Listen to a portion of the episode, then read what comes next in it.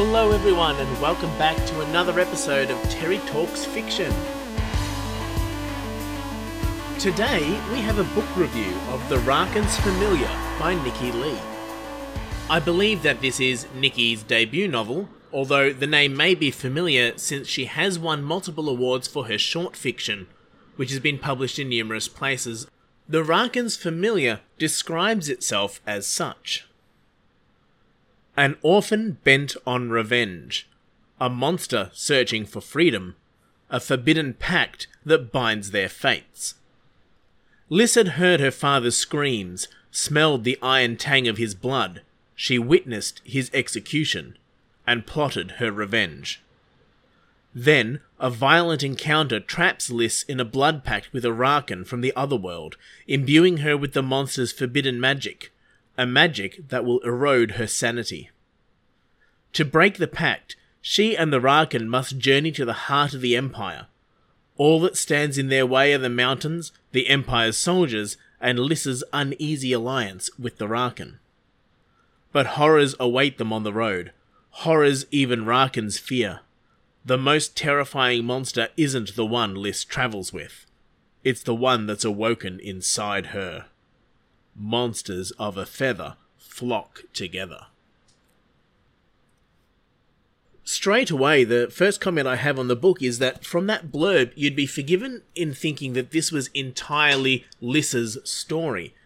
I was pleasantly surprised to find that really the story is almost a 50 50 split between Lys and the Rarkyn Scar, with a few other characters dotted in and out throughout the story. But at its most basic level, the story is the tale of Lys and Scar adapting to this new reality that they've found for themselves, where they're bound together, much like the traditional idea of a witch being bound to a familiar, but here inverted, because although Lys is very adept at a number of physical arts, including swordplay, um, and she's built herself up with those skills to get that revenge that the blurb speaks about. Her magical power is just abysmal. She hasn't got the skill, she hasn't got the talent that required in order to learn the skills for human magic in this book called Galdar. So therefore, when this magical pact happens by accident, the being which is the most magically powerful is the one that ends up being in charge. In the traditional story of a witch and her familiar, that would of course be the witch, but in this case, the Rarkyn's natural magical ability just storms over anything Lys has to bring to the table, making Scar the dominant partner in the partnership, and therefore setting the tone of what the relationship is going to be in terms of the Rarkyn and how Rarkyn social and magical and natural hierarchy is structured, which turns out to be a very alien sort of experience compared to what we consider as the human norm. This was a phenomenal writing choice. It really gives a lot of scope for some truly fascinating magical aspects to be built into the story and into the world where every time we're looking from Lissa's perspective, it's her struggling to come to terms with these intuitive, innate, magical senses that the Rarkyn has, and which she's experiencing for the first time through their shared connection, and is just overwhelming her own senses and her own sense of identity and everything she thought she knew about what these creatures from the other world actually were. Meanwhile, the Rarkyn, having been captured itself for years prior to the story, and having been taken from its pack when it was quite young, isn't used to sharing these senses and feelings with anyone else, let alone with a human whose magic has always been incompatible with the style of magic used in the other world, where creatures breathe the, to humans, toxically deadly magical ether as easily as we breathe air. the book really has a lot of scope for exploring the tension between those two, forced to work together for fear that, you know, should one kill the other, for instance, that the sort of psychic feedback of that running across their link would just be completely mind shattering for the other one, if not fatal in its own right. However, the knowledge that no human being has ever been bonded to a Rarkyn without going completely insane is something that's sort of sitting there at the back of their interactions the entire time. Lys is very much afflicted with a ticking clock through this story, where a hastily but well designed spell that was marked on her at the moment of the binding is keeping that madness at bay. It's eroding in the process, and both of the central characters know it's only a matter of time until her defenses fall. And I won't say what happens when that occurs, but the resolution there is expertly crafted through the way the story has built to that point and the expectations it's given the reader, not only in terms of genre convention and our own background knowledge of how things like a witch with their cat as their familiar kind of works, but also how this world deals with those sort of attachments and bindings and where that could be subverted or inverted or played straight and just the sort of mix of all of those really elegantly come together to deliver a very satisfying resolution to this threat which is just getting more and more present as the book goes on. And being able to see things from the Rarkyn's point of view throughout really adds a lot to the story as well, where this could very well have been written simply from Lys's perspective and having left the Rarkyn as this sort of unknowable, otherworldly creature. We go right inside Scar's POV and see a number of the events of the book unfold only through his perspective, and it makes him an extremely relatable character to the reader. Yet, managing to retain some parts of his alien nature is really well pulled off, and it gives a lot of depth to the story.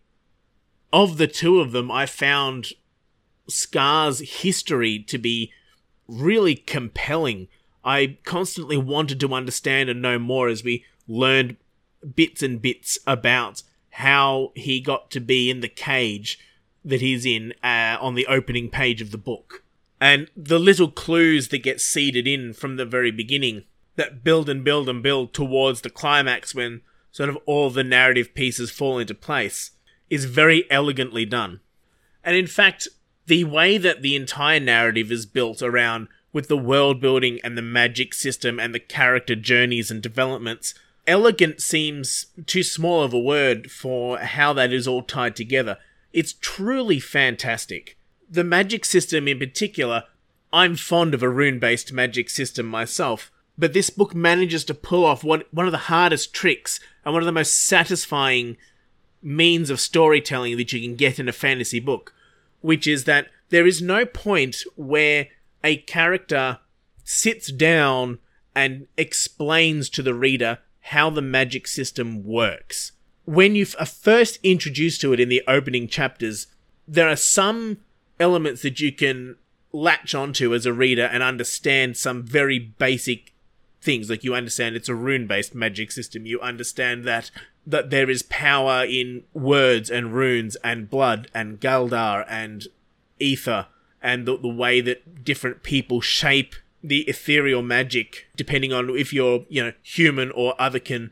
Those are all the sort of building blocks which are put in place at the start but none of it is really explained. And it is confusing for the first dozen or so times you see something happening with it. It's hard to establish, you know, where the lines are for the rules, what exactly is going on, what exactly is powering this, that, or the other magic that you see. And especially confusing is how the different styles of using Galdar interact in the social spheres of the novel as well, with the Empire's control over certain types of magic, the Inquisition going around the countryside stamping out aberrant forms. But yet, although none of this is directly explained, the context clues are built in so seamlessly throughout the times that you see it used that by the climax of the book, when some of the most outlandish and world shattering magical things are happening, by the time the reader has got to that point, everything makes sense.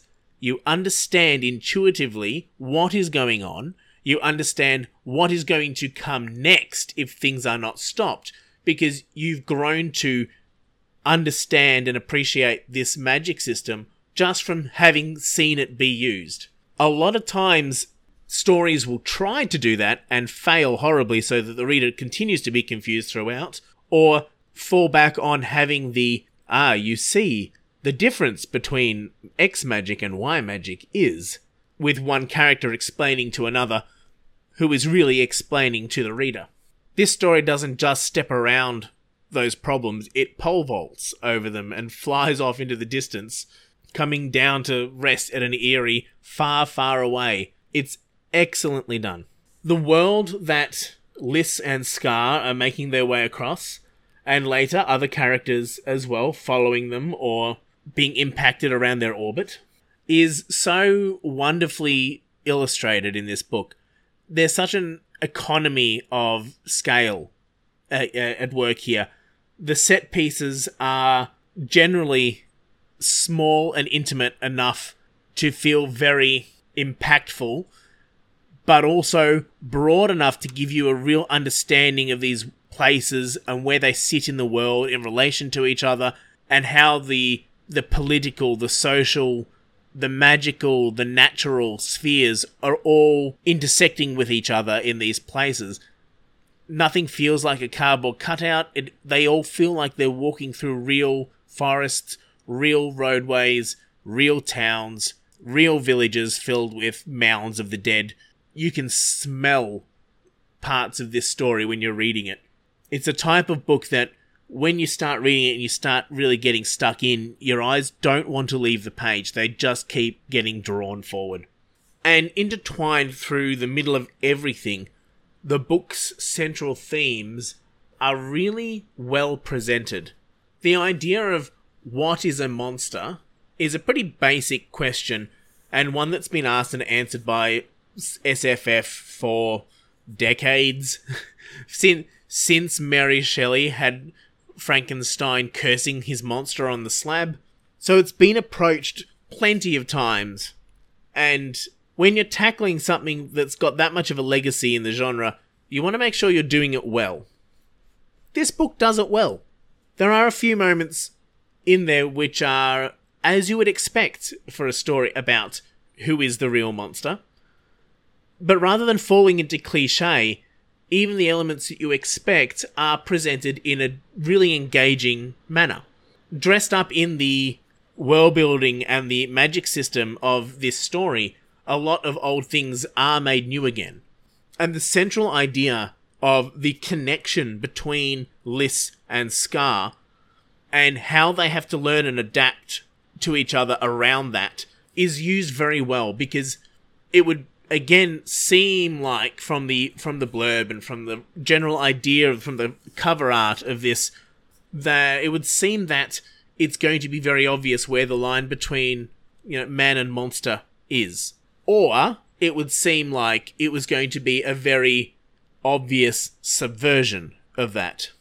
Instead scar and lys are both protagonists in their own right in this story and neither of them is presented as a monster. The delineation between monstrous acts and monstrous appearance is really delved into deeply in this one. And the sphere of what constitutes either of those categories is nuanced and interestingly presented. There are some very bold character choices that are made throughout the story, and I didn't feel like any of those choices failed to pay off in the climax and denouement of this novel. Knowing that there are going to be additional books in this series, is really very exciting because while this book ties up a lot of things really well, it leaves a lot of scope open and a lot of other questions and unresolved plot threads that you can see are going to become even bigger as time goes on. And it's something that makes the, you excited as a reader to see what's going to come next. I was particularly surprised and impressed by uh, a number of those character decisions. The the boldness of it, the disinclination to pull any punches where it was appropriate. It's really interesting to see how the different characters have changed from the start of the story to the end of it, and how our understanding of what it is to be monstrous changes along with them as we gradually see the people and the creatures acting in different ways in different environments under different pressures.